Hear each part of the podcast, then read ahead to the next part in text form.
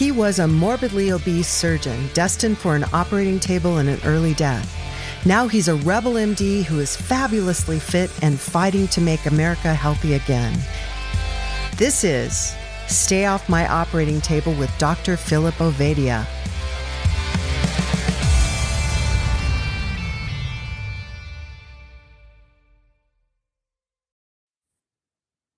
All right, so we are agreed. There's no place in the world like New Orleans. Phil, Um, for me, I, we're, I we're picking say, this I- up in the middle. yeah, I always say I don't need drugs. Just give me a late Beethoven string quartet. That's all the drugs I ever need. Mm. You're definitely speaking Jack's language there. One of my best friends grew up in New Orleans. Hello, hello, listeners. It's the Stay Off My Operating Table podcast. We we were having such a good conversation. I decided just turn on the the record button. You don't know who we're talking to. You don't know what we're talking about. So I invite you to just strap them on and and hang on. Here we go. One of my best friends grew up in New Orleans, and it, it's almost a cliche. He was playing blues, blues harmonica in a bar as a young teenager. He's the best blues harmonica player I've ever heard. And I just, I joke with him that it's just a law in New Orleans that you have to play a musical instrument and you have to do it in a bar as a young teenager. It's just, it's the law. Yep. All right, Phil. Let's turn this ship around before I take it completely off the rails. Sounds good. We might have to have the music episode of Stay Off My Operating Table, but certainly good good culture and good emotions that go along with fine music is one of the components of staying off my operating table. And that's a little bit of what we were starting to get into with our guest. The audience may have already guessed that our guest is not actually a native of New Orleans. Not quite a Bayou accent there, but really excited. We have Graham Phillips joining us today from across the pond, as it is in the UK. And Graham is, I believe, our first pharmacist on the program. Uh, I think so. I think you're right. Go back through the memory banks and see if we've had another, but uh, certainly one of the most innovative uh, pharmacists uh, in the world uh, today. And uh, I was thankful to, uh, uh, I, have been aware of him and kind of interacting with him on social media for quite a while. Fortunate to get to meet him in person uh, a few months ago at one of the conferences, and really excited to bring this conversation to the audience. Uh, so, with that, Graham, why don't you uh, give a little bit of your background, let people know what you're up to and and how you got to where you are today. Sure, sure. Short version, I call myself the pharmacist that gave up drugs. Long version is this. Um, I was a fat kid, and I was a fat kid in a class of slim kids. And if you go back to that same classroom today, the slim kid is the odd one out, right? Yeah. From being a, a fat kid, I became a fat uh, adult. And yet I followed all the guidelines and I knew all the science eat less, move more, cal- you know, count your calories, all of that. Don't eat fats because they'll make you fat and they'll clog your arteries. So have more carbs, all of that. Right. It's what's handed down to all of us, like gravity. Who would challenge it? And then I qualified as a pharmacist and I became quite passionate about public health. So I pioneered, for example, smoking cessation before it was ever a service within our National Health Service. And I realized that pharmacy could play a huge role in preventive public health. And I became quite passionate about that. Then we were able to uh, provide the um, emergency contraceptive. And I realized there was a, a role. But I was still getting hungrier and fatter by the day. So I had this kind of it, none of it made sense. And then out of the blue, just serendipitously, I watched. There's a quite a famous. You might have. I don't know if you know this guy, Michael Mosley. I don't know if he's familiar to you, but he's a very famous TV doc in the UK. And there's a science program called Horizon. Oh, sure. And there was this Horizon episode called Eat Fast and Live Longer. And Michael Mosley went round the world talking to people who were basically not fit. And he was same as me. He was medically trained, although he's a journalist now. And he came up with something that we all know now as the 5 2 diet. So you eat 500 calories on two days a week and you eat normally the rest of the week. And I thought, well, I could do that. And I immediately lost 10 kilos. And then I thought, hang about. That's calories, 22 calories pounds in American. I do apologize. Yeah, we'll have to translate that. We'll have to translate all the units. Anyway, I lost a ton of weight. And I thought, hang about, the amount of weight I've lost doesn't work with any of this handed down science I was told. So I thought, I need to understand what's going on here. Now, I know that pharmacists tend to be associated with the provision of medication. But if you look at a pharmacy degree, it's a very broad life science degree. So we understand cell metabolism. We understand the electron transport chain. We understand the Krebs cycle, or at some point we've learned it. We understand microbiology and how you can extrapolate to the microbiome. We do some genetics, and we obviously understand how drugs work, or and also numbers needed to treat and numbers needed to harm if all that sounds too complicated, basically, we've got this fundamental understanding of the basic science of how the cell works and how the organism works. So it wasn't that difficult for me to go back and re explore it. And I remember at university, I hated endocrinology and now I love it. So at the same time, I bumped into what we now know as the public health collaboration. So I was really lucky to bump into Dr. David Unwin and other people. And it all began to come together. And I realized, I'm sure, just like you, Philip, that everything we were told is basically bunk. That actually it's not about calories, it's about fundamentally mm-hmm. insulin and cell metabolism and mitochondria and the rest of it. And during the same period of time, I'd grown from one local pharmacy to a group of 10 and I'd become very senior in my profession. I was involved at a very senior level in our professional bodies. So I bumped into not just all the senior pharmacists in my profession, but senior players in the health service, in the health system, uh, leading doctors, dentists, and, and nurses. And we won numerous awards. And I thought to myself, the drugs bill is going up and up. I'm making a reasonable living spooning statins into people Huh. But the one thing that isn't happening is no one's getting any healthier. And then I realized uh, you put it all together and you ended up, I can see why everybody ends up in your operating table, Philip, because essentially we're not eating a species appropriate diet. So I thought, okay, for all the awards I've won, none of this is really satisfying me professionally. I started to understand the science. And again, it was all sort of serendipitous. All these things happened at the same time that continual blood glucose monitors became available through pharmacies. And one of my friends was a guy called Jeremy. I can talk about Jeremy because I've got his uh, permission to do so. He's on my website. And Jeremy and I had known each other since our mid 20s. And he was a serial health entrepreneur, very wealthy, very successful guy, but with a background in engineering. And he wasn't particularly overweight, but he was hypertensive.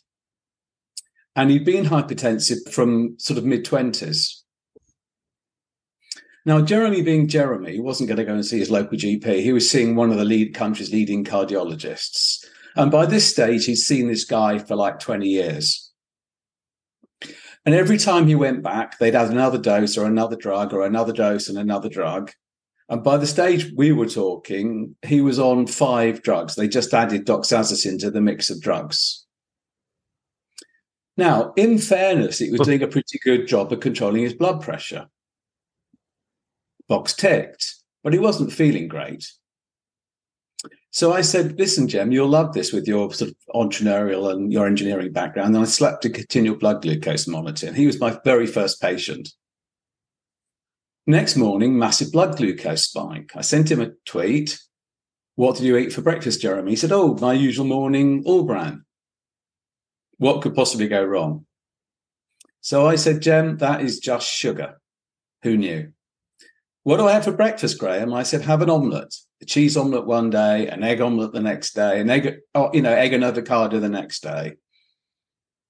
Within four weeks, he'd lost 10 kilos. He was eating more calories, if anything, wasn't calorie counting, and his blood pressure started to come down. What uh, the only change he made was what he had for breakfast? No, I mean that was the beginning, Jack. But okay. over time, he started to see because we were gamifying it. He could see in real time how what he was eating was affecting his blood glucose. And over a period of time, I just modulated his diet. And I didn't know that much, but I knew enough to know what spikes sugar and what doesn't, and what spikes insulin and what doesn't. So it was very, very early doors for me. So now his blood pressure was in his boots because he was taking all these drugs. So he said, What do I do? I said, Well, I can do it, it, one of the NHS services we have in the UK is something called a medicines use review. So I said to him, Look, I could do an MUR for you, Jem, but why don't you go back and see the cardiologist? By the time he got to see the cardio, it was I think it was week 12. He'd lost 23 kilos by then. Good Lord. Right? Three months Three months. Five, almost 50 pounds. Yeah. Over 50 pounds. Yeah. Yeah. So he goes back to this guy. And remember, he's been seeing this guy for 20 years. And every single time, the guy added another dose or another drug. And the cardiologist said to him, I have never seen anything like this in my entire professional life. And overnight, halved his medication. Anyway, we're now three or four years on as far as I know, the only drug that Jeremy is now taking is a statin because I can't convince him he doesn't need it. Yeah. Now, I'm a scientist and I know that everyone's got one wonderful story about a snake oil that worked for one person and nobody else. So I was very well aware that you could extrapolate that to mean absolutely nothing, right? I make no claim. But then I thought, okay, this is interesting. Let's try it on a few other people and blow me down, whether they were, you know, whoever came to me who tried it got better.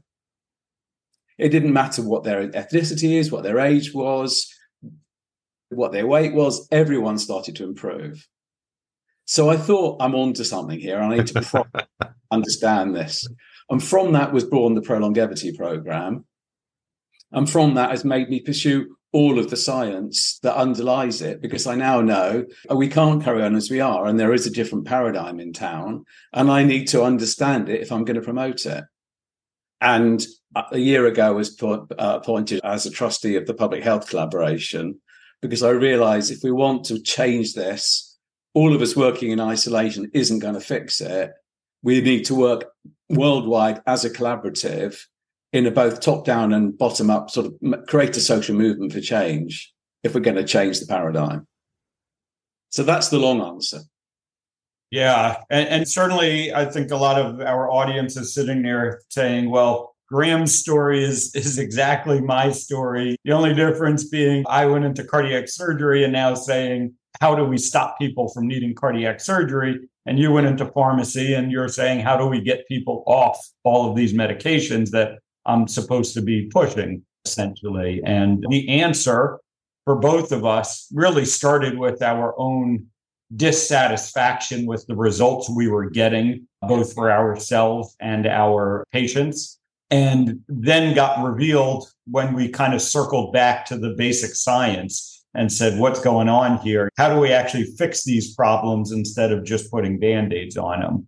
So I think that that's really amazing. Talk a little bit about the unique position that I think pharmacists are in because they really are seeing the holistic picture of the patient in front of them. All too often, and I don't think this really differs much between the UK and, and uh, the US people are going to all of their different practitioners, all their different doctors, and the doctor is focused on their area of specialty, their issue. And so they're prescribing the medications that go with that. Uh, but they're really not looking at the overall picture. And one of the opportunities is the, the patient is getting all those medications filled at a pharmacy. And the pharmacist oftentimes is the one that's saying, look at all of this. We'll catch interactions that maybe practitioners may not be aware of.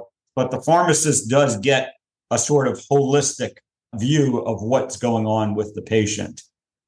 Yeah. So I want to caveat this by this is not me wanting to criticize all my medical colleagues or all my pharmacy colleagues. So I'm just relating my experiences here because we want to take people with us on this journey, not alienate them, right?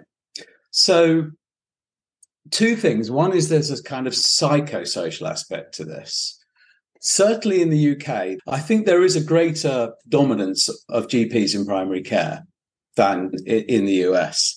And I was discussing this with Tro, I had Tro in the podcast. I know there's been some kind of reverse takeover of family physicians, essentially by the pharma industry, because if they know they've got the family physician in their pockets, in effect, they get more referrals to the hospital and more prescribing. That balance is less of a problem here. There's greater independence.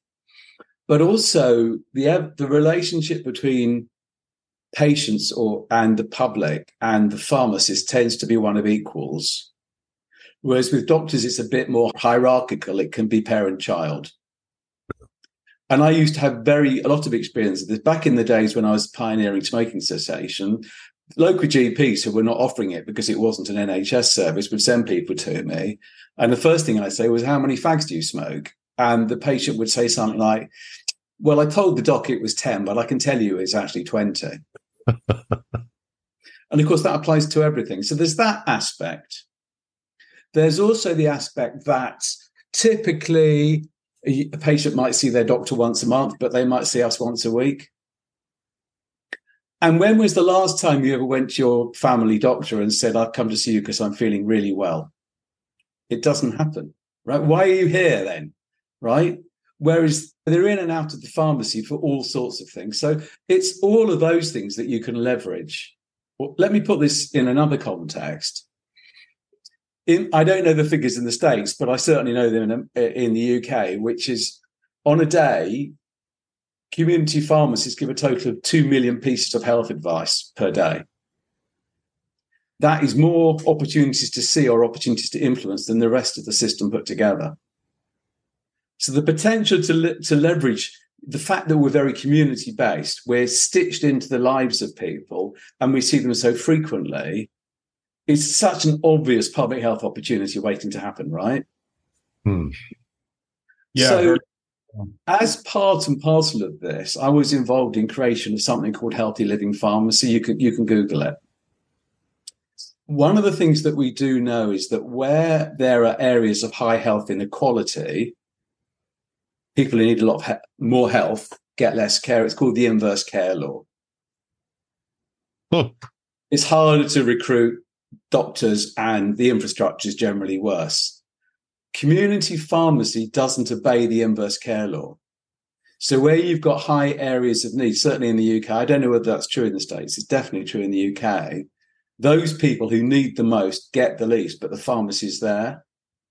So you, if you put all this together, it's just obvious. So um, Healthy Living Pharmacy started as a project in, in Portsmouth, which got a, a lot of um, uh, poor health, uh, poor health literacy, and so on. And I was involved in creating it as a national program. So it's now bed- embedded in our national pharmacy contract. Now, it's a small part of that, but if you added the things that we're talking in, it could be revolutionary. So that's where I'd like to get to. How much has pharmacy been kind of captured uh, on a corporate level in the UK? So here in the US, I would say that the local community pharmacy in many areas is, is a relic of the past. And instead, it's massive chains of pharmacies. And oh, by the way, those massive chains of pharmacies oftentimes have their hands in many other components of the healthcare system, including very tight relationships with the pharmaceutical companies. How much of a problem is that over in the UK? It is a problem, but it's less of a problem. And what's interesting is through COVID, the only part of the health system that wasn't locked down was community pharmacy. So we took on everything in primary care during that period. And there's been a huge turnaround. So actually, for most of my professional life, there were increasing dominance by chains. So it got to the point of maybe 65% of farm, UK pharmacies were chains. But in pretty much every area, there's still be an independent. And there's been a big sea change now. The chains are a lot of American corporations have backed out of the UK because it doesn't just work for them because everything you've said is based on is predicated upon that relationship, which I think is fundamentally corrupt and definitely not hmm. in the interest of patients and the public. That's all reversing itself. So we're seeing chain pharmacy going ever downwards at the moment, and a, hu- and a, a huge increase in in independence. So pretty much in every area there will be at least one, and if not several, independent pharmacies that you can access. And as the contract becomes more clinical and more about the individual practitioner and their relationship with local people, and moves away from which generic can you buy at the cheapest price and spoon into people, I see that going that as a potentially accelerating, and that's the way I want us to go, because still too much of our income is dominated by prescription, and none of our income comes from deprescribing. oh wow! Yeah, none of our income comes from deprescribing. Yeah, that's a brilliant way to state it. Yeah, no, it really gets at the heart of the problem that there's no incentive to get people off medications, essentially. Now, again, we, we've had some conversations with other practitioners in the UK, and you would think on the surface, it would appear that at least the NHS would have that incentive because yeah. they're the ones paying the bill and they're running out of money. And so you would think they would step back and say, well, if we can get people off medications, that's going to be a big cost savings. And of course, David Unwin has demonstrated the cost savings that are achievable in, in his practice, but that hasn't spread like wildfire like you would have thought it would have in the UK. So, what kind of barriers do you think are there that are preventing that from really taking hold? I, if you think about smoking, because I think smoking's got a good parallel.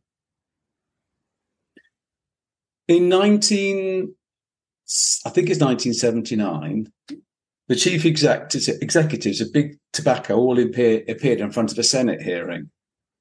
19, 1979, I think it was. And they all swore that there was no relationship between smoking and lung cancer. Not in 1949, 1979. And the truth had been known for what, 40, 50 years? A long time. Let's think about it. That was simply one thing, right? No one has to smoke. And it's one thing. How hard was it to shift that paradigm? So you're talking about paradigm shift, change of mindset, and also mm, after and I've discussed this with Tim Noakes because he's also come to the same realization as have many of us that you you're brought up medicine is quite hierarchical and when all your senior leaders tell you that black is white, you see, it seems ridiculous to even think about challenging it. So we're challenging the same vested interests. We need a paradigm shift. And also we need education because even with the best will in the world, if you go to most family physicians or indeed most pharmacists and say, I'm a bit fat and I'm a bit diabetic, what shall I do? They won't have an answer because they had no education. So until we, we repurpose the system, change the paradigm, and re educate the professionals, all those things need to happen. That might sound depressing, but I tell you what, I've done lots of talks for GPs. Every time I do a talk for GPs, a few of them change their practice. And once they change their practice, it happens very, very quickly because these guys are super bright they're actually very committed to what they're trying to do. And once they see the sea change of two or three patients, it's impossible to go back. And I genuinely feel we're all on the brink of something here. So I bring you a message of hope, my friends. Yeah, I definitely would echo it. I mean, I really can't think of a practitioner did this stuff focused on metabolic health for a while and then kind of stopped doing it dropped out of that once you see it you can't unsee it as, as many have said and it's just a matter of getting people uh, getting the practitioners first of all to be exposed to it and yeah. then to be open to change and i think that willingness to admit that you've been wrong on some level is a challenge for practitioners. It's something that I've certainly talked about that struggle and many others. But you're right. I think once they see the results and how different their patients' lives are, how different their practice is, they all get on board So. I do, I, I, share your optimism. I share your hope that we're going to be able to uh, turn this around. Absolutely. Well, we've seen it. I mean, just in the, how long have we been doing this, Phil? Two years? Just about, yeah. In the, in the two years we've been doing this show, when we started two years ago, I compare it to where we are today in terms of just the number of people who know what we're talking about, who've yeah. either experienced it themselves or has somebody that they love who's experienced it. Uh, I think about the carnivore stuff that two years ago, most folks thought that was borderline insane. And more and more and more, we're seeing uh, a, a wider acceptance of these more, I guess, primitive ways of eating. So, but frankly, your message of hope is even more ho- hopeful than what I would have guessed. It's good to yeah, hear. I, I think yeah. it's ultimately unstoppable.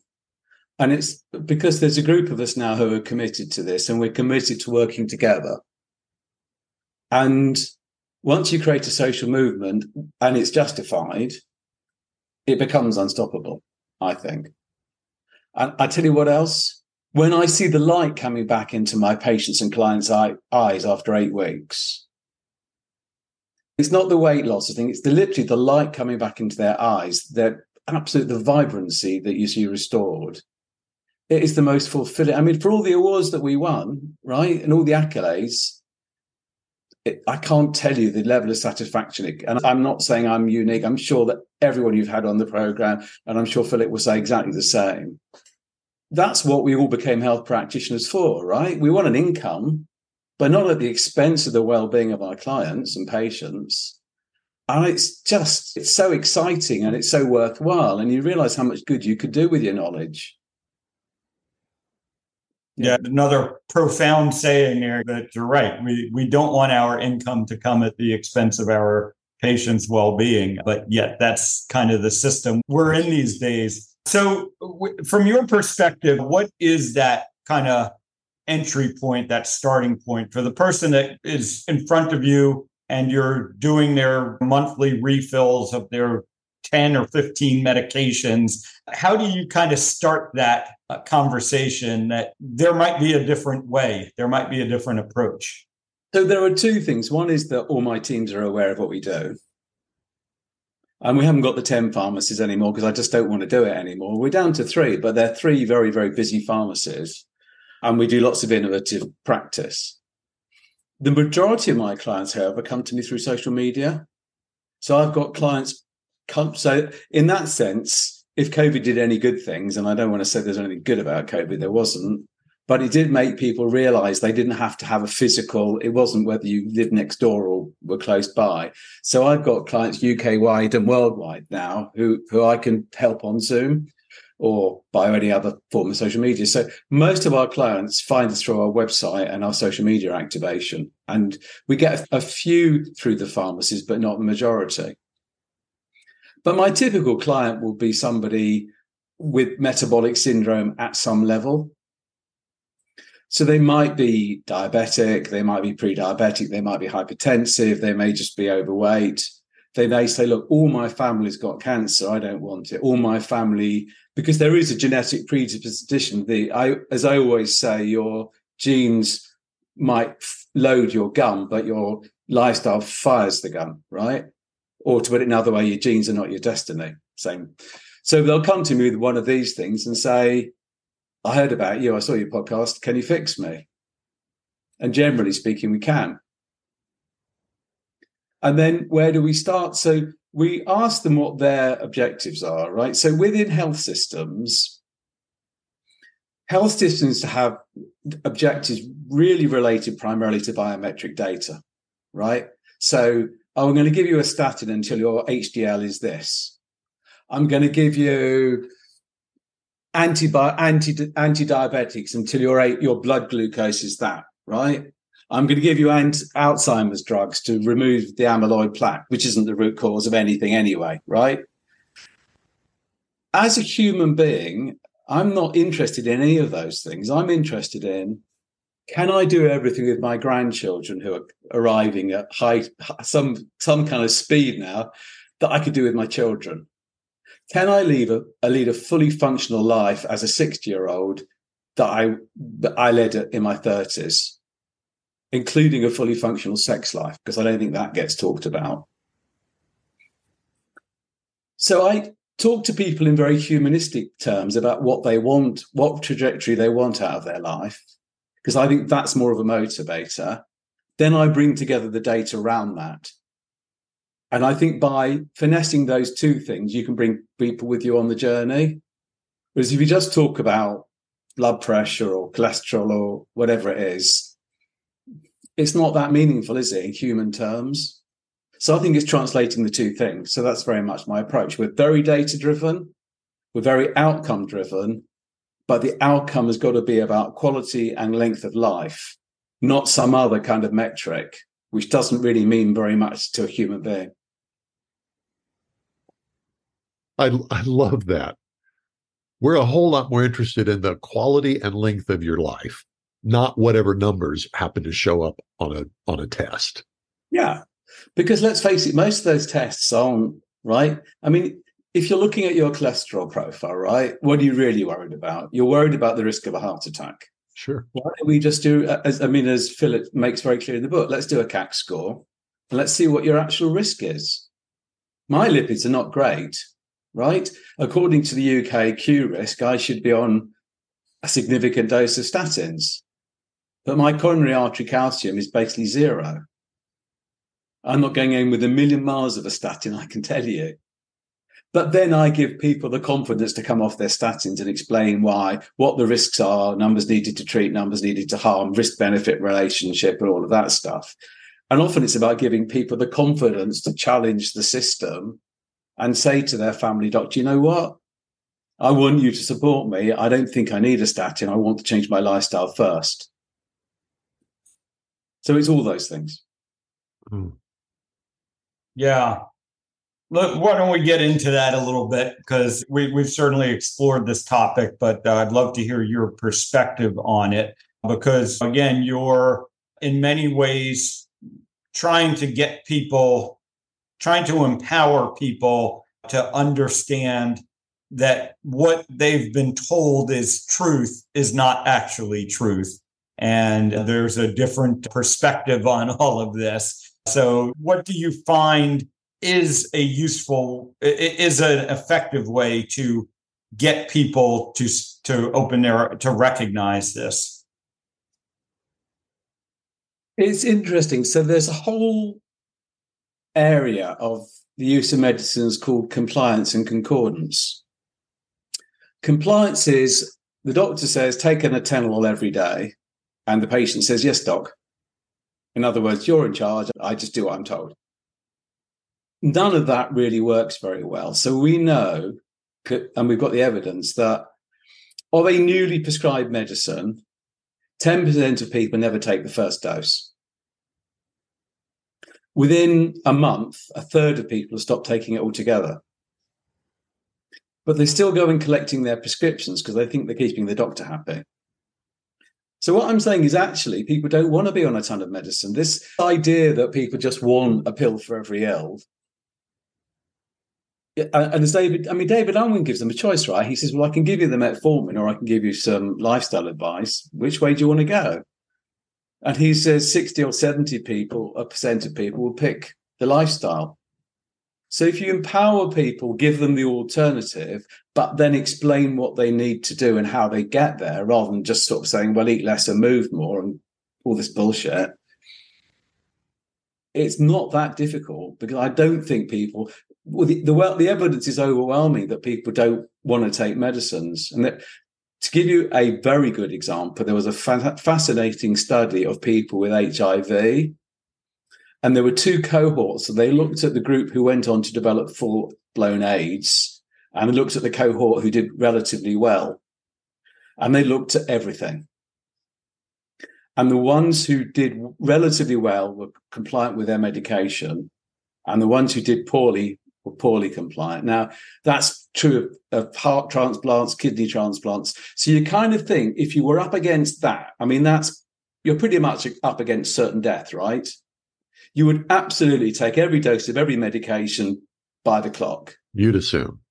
Almost no one does because you don't want to. You're just not convinced.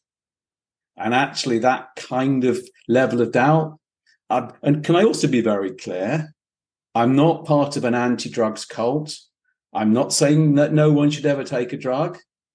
If I had cancer, I would take the bloody drugs. And if I went to someone like Philip and Philip said, you know, you should be on a statin, I would absolutely take them, right? So I'm not irresponsible. I'm not saying drugs have no place. They absolutely do. My concern is they should never be the first choice. And there are lots of other things. And even where you are taking the medication, add the lifestyle changes to it or instead of it. So that's where I am with it. Yeah. And I think that's exactly it. When we're talking to people about not necessarily that the stat isn't fixing their problem, and we're not saying ignore your problem, we're giving them an alternative way of more effectively managing their problem ultimately. And that's something that I, I, do think is key for people to understand because when people come to me and they say, I, I have early stages of heart disease, I have this high cholesterol, I have inflammation, I have metabolic syndrome. Should I take a statin? And my answer is always if you're going to address the root cause of your metabolic syndrome and your heart disease, and you're going to basically shift your physiology to a point where the statin just becomes not necessary, that's the way to get off the statin. It's not 100%. that you just stop the statin and keep eating all the, the processed food that you're continuing to eat. That isn't a responsible way to go about this. But that nuance is oftentimes what gets lost in these conversations. And especially when you're on social media and people are saying, well, you're just anti statin. And the answer is no, I'm trying to get people to the point where the statin is no longer needed. Exactly. Uh, and, I'm, I'm based on objective science approach. 100%. Yeah. So I'm not saying no one should take a statin, but I reckon probably of all the people on a statin, 1% of, the, of, of them are benefiting and 99% are, are, are not. And you could probably evidence that. Yeah, and that's exactly the other part of the conversation is that people are led to believe that these medications are the answer to their problem and yeah. kind of get sold that the medications are much more effective than they actually are and have much less in the way of unintended uh, consequences uh, than they usually do. And that that's the problem we again find ourselves in. But ultimately, the person in front of you, they need hope, they need a plan, they need an alternative. And like you said, when I have that conversation and I give them the alternative of, yeah, you can stay on all your medications and eating what you're eating and living the way you're living, or you can change what you eat, change how you live, and get off these medications.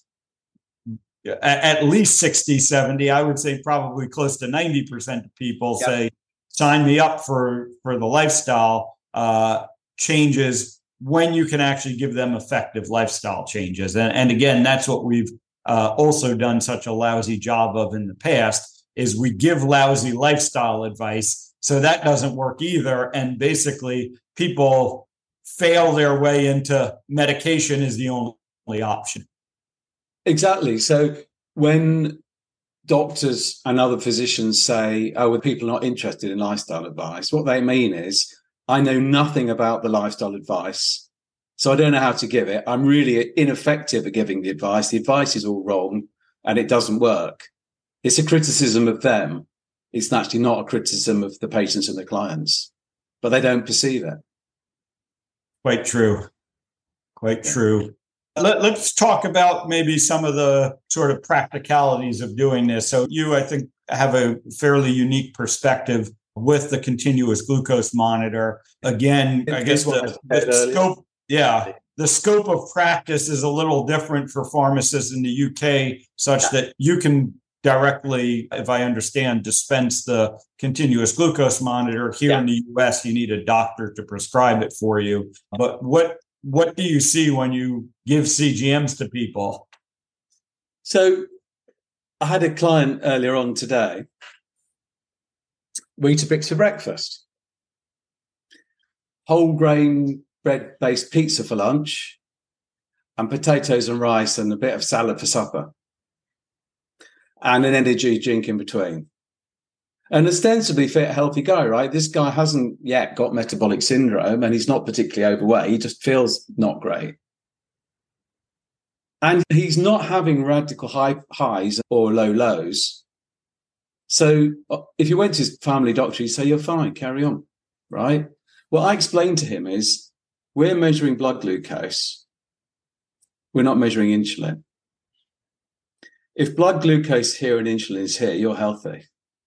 But if blood glucose is here, but your insulin is uh, like you've got 10 atmospheres of insulin controlling your blood glucose in a desperate fight to control it, that's very unhealthy. And that's where this guy is. And then I said, if we look at an average day, I reckon we, we worked it out. He's having about 50 spoonfuls of sugar a day in his healthy whole grains. And I said, look, your bloodstream at any one time is supposed to have one sugar lump in it. And you're having 50 spoonfuls a day. And then I said, let's look at it another way. Let's forget energy because I think people get very confused about energy and nutrition we don't need much energy by and large because we're not running marathons every day, most of us. But what we do need is nutrition. And so I explained to him he's getting a ton of calories that are going to make him sick, but he's not actually giving his body eh, hardly any of the micronutrients that he needs. So he's, he's going to be deficient in vitamins, in minerals, in healthy fats. So there's a double whammy. And I could see the light bulbs coming on. And then we go stepwise. So we worked out that his sugar spike is the worst sugar spike is his breakfast because he's eating Weetabix, because that's got to be much healthier than the alternatives, right? and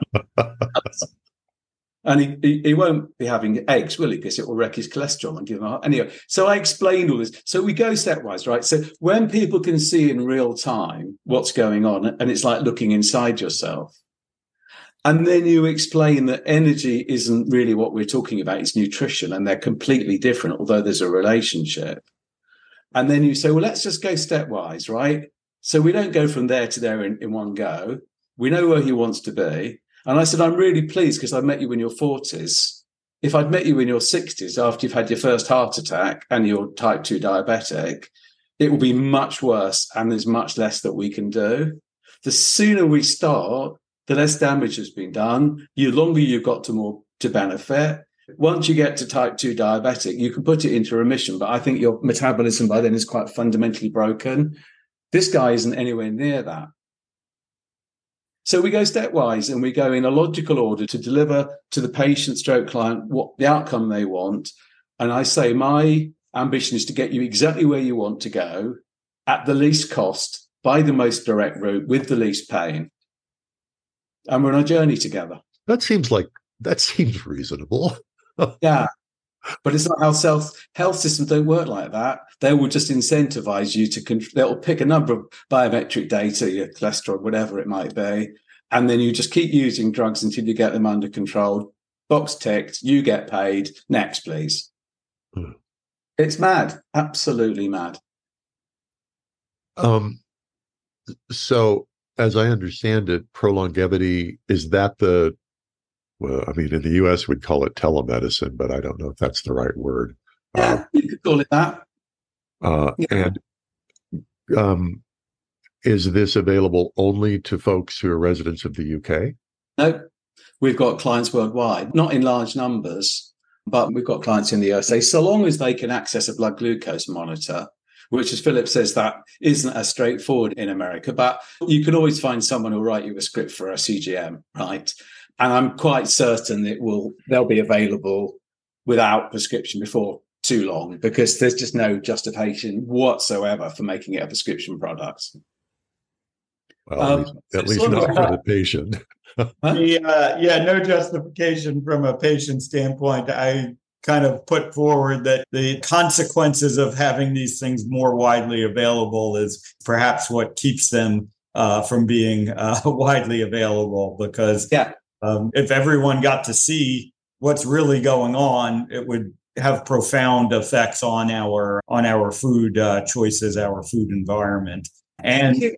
Yeah, I think it will, but I also think it's a bit more complicated. So when I give my talks, I say Diet Coke's been available for 20 years. Decent and effective blood pressure monitors have been available for, I don't know, 20 bucks for 20 years. And in the last 10 years, Fitbit have delivered what, 100 million devices. What's happened to health over that time? Yeah. So it's a combination of Diet Coke, blood pressure monitors, and Fitbits are going to solve the world's problems. They're pretty bloody slow about it, aren't they?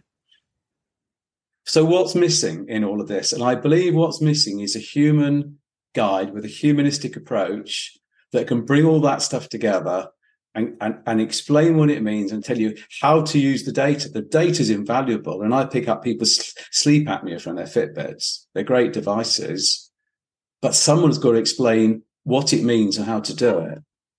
And I think we're a long way from getting to that point with AI right now. It might get there, but we're not there.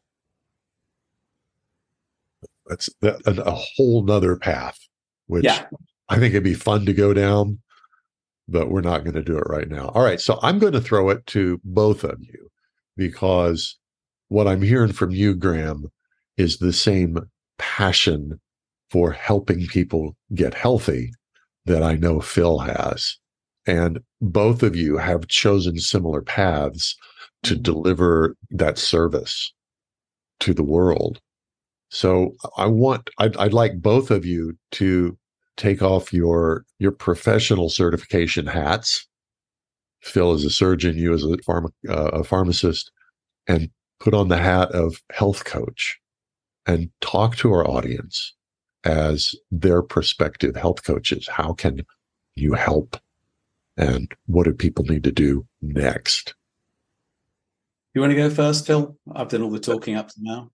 Well, yeah. So I, I think it really starts with you mentioned this before. What are your goals? What do you want to accomplish? I think getting people clear on that is a very important first step in this. Uh, because if they don't know why they're doing it, if they don't really know where they're trying to get to, you can give them all the advice in the world and you can show them all the data. Uh, but if they don't have that sort of internal reasoning for doing that, it's not going to be successful. So you mentioned that's where you start, and, and that's where I start as well. My new consultations with patients always start with that question like, what do you want to accomplish by us working together. And then I think once you establish that, it then becomes the matter of, like you said, figuring out where we're at, doing the testing, doing the assessment, giving them the tools to understand what's going on uh, on sort of a daily basis in their bodies and educating them on how they can then change that.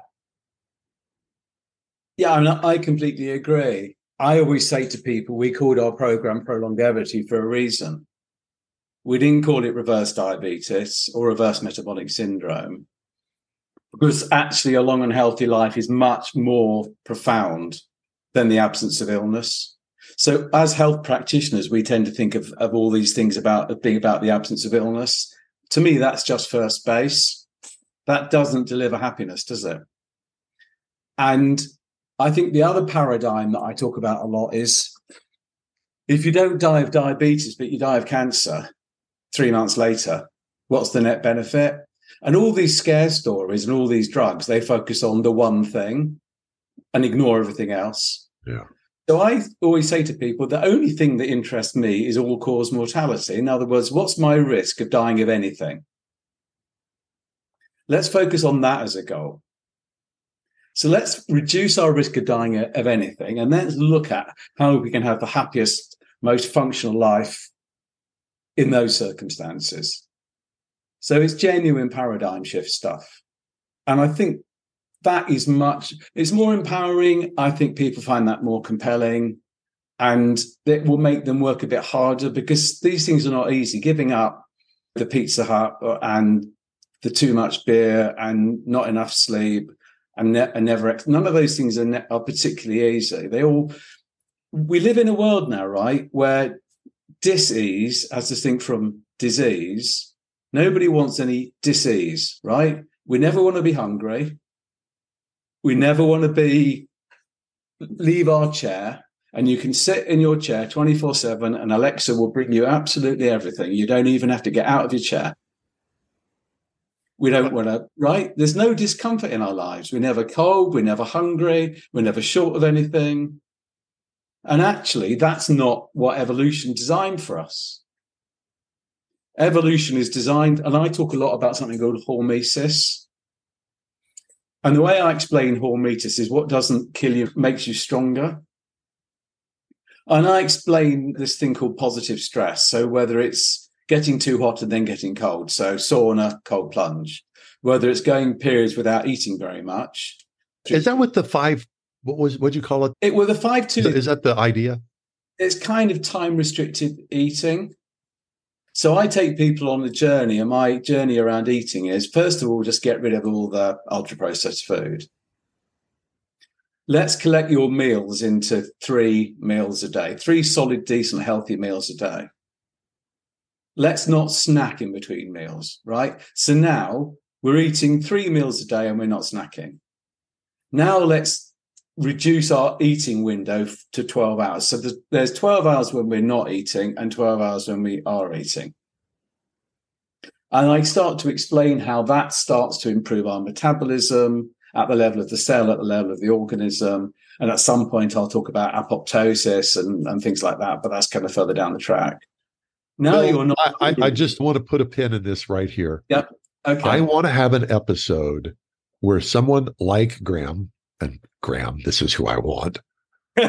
really, I'd and, and it, it won't be wildly popular, but there's a small subset of people who want to hear the technical scientific details. Yeah, yeah. Graham's just given us the 30,000 foot view on. I'm just, I'm, I'm making a request. Yeah, yeah.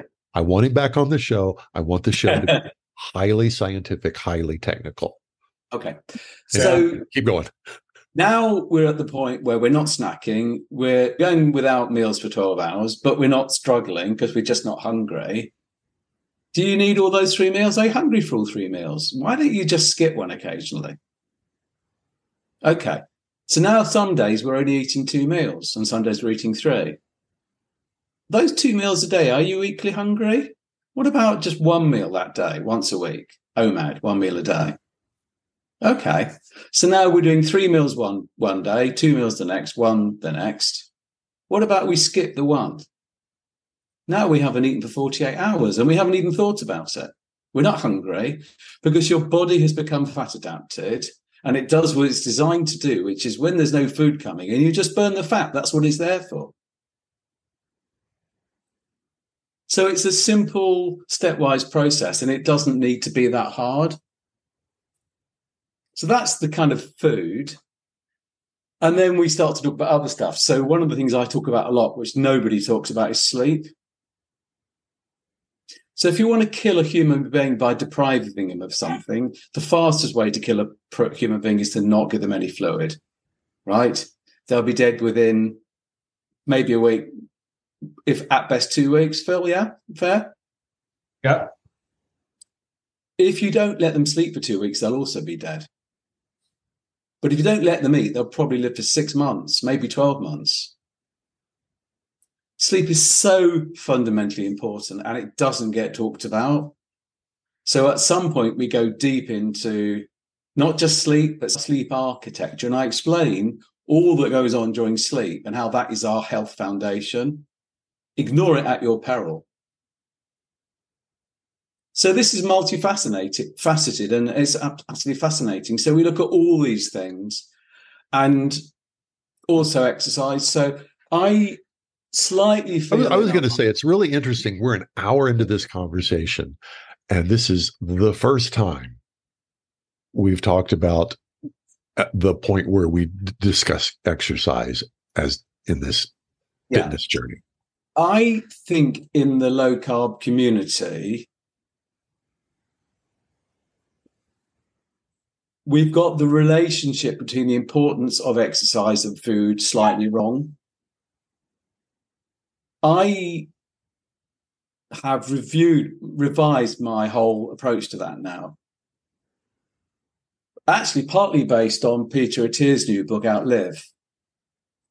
Now, I know we all have some doubts about Peter Attia in terms of the statins and his obsession with cholesterol. And I think he's wrong about that.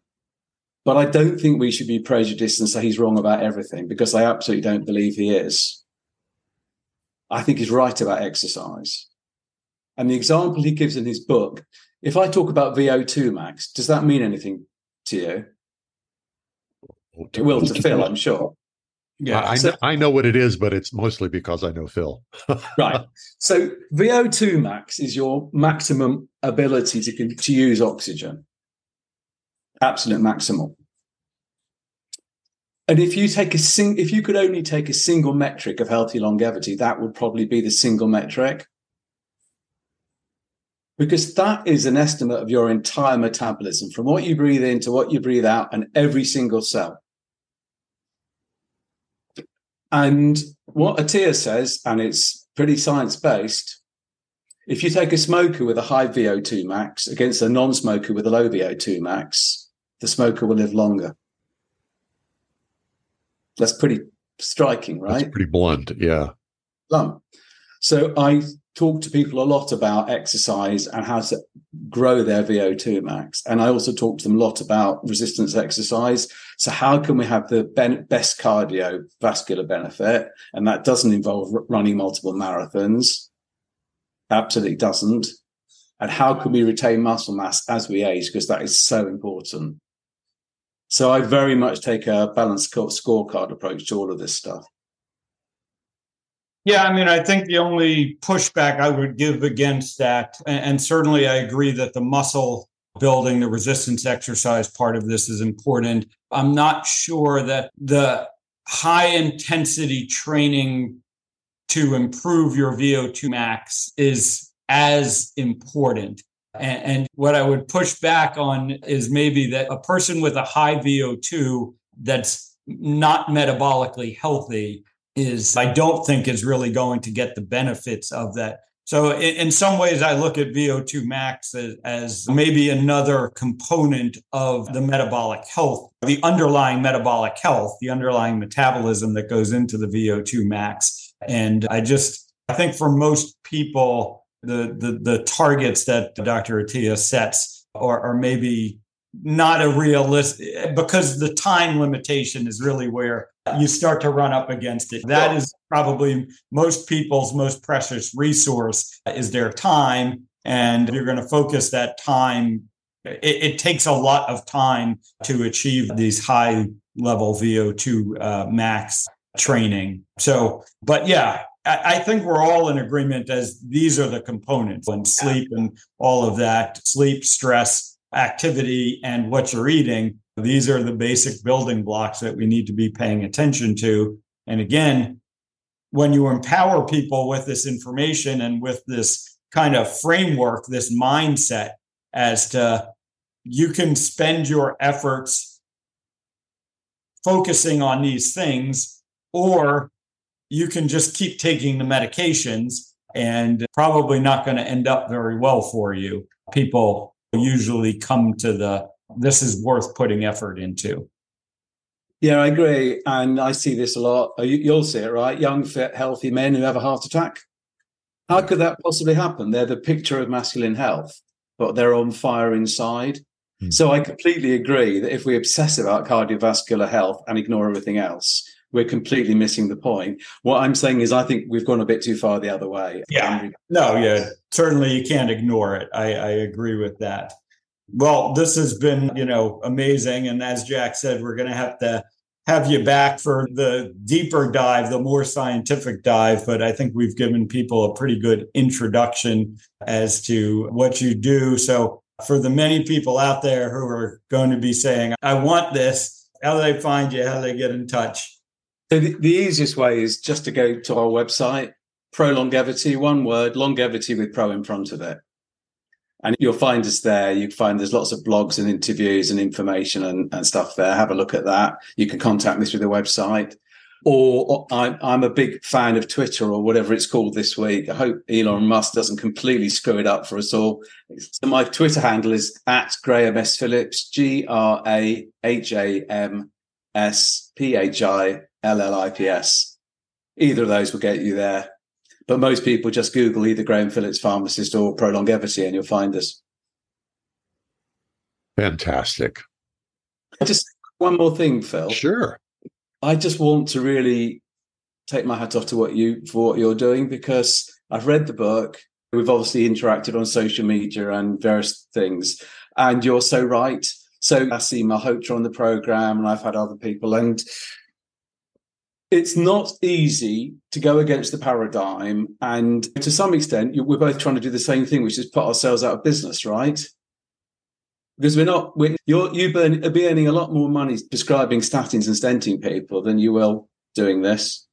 And I just think this is so important. And I think that should be recognized. And I just, I thought the book was fantastic. And I would say just the FAQs at the end in many ways that was the best bit of the book for me because you you did such a broad spread of answering all the questions that I get asked. So I know we're not here to plug the book, but I'm plugging it for you. Thank you. Much appreciated. And yes, the feeling is mutual. Keep up the great work. I think Pro Longevity is a great resource for people. Well, I want more. We've gone an hour. We promised we wouldn't go longer than that. So for Graham S. Phillips, two L's, the pharmacist who gave up drugs. Dr. Philip Ovadia, I'm Jack Heald. This has been the Stay Off My Operating Table podcast, and we'll see y'all next time. Thank you, guys. It's been a blast. Chances are you wouldn't be listening to this podcast if you didn't need to change your life and get healthier. So take action right now. Book a call with Dr. Ovadia's team. One small step in the right direction is all it takes to get started. Contact us at ifixhearts.com slash talk. That's ifixhearts.com slash talk.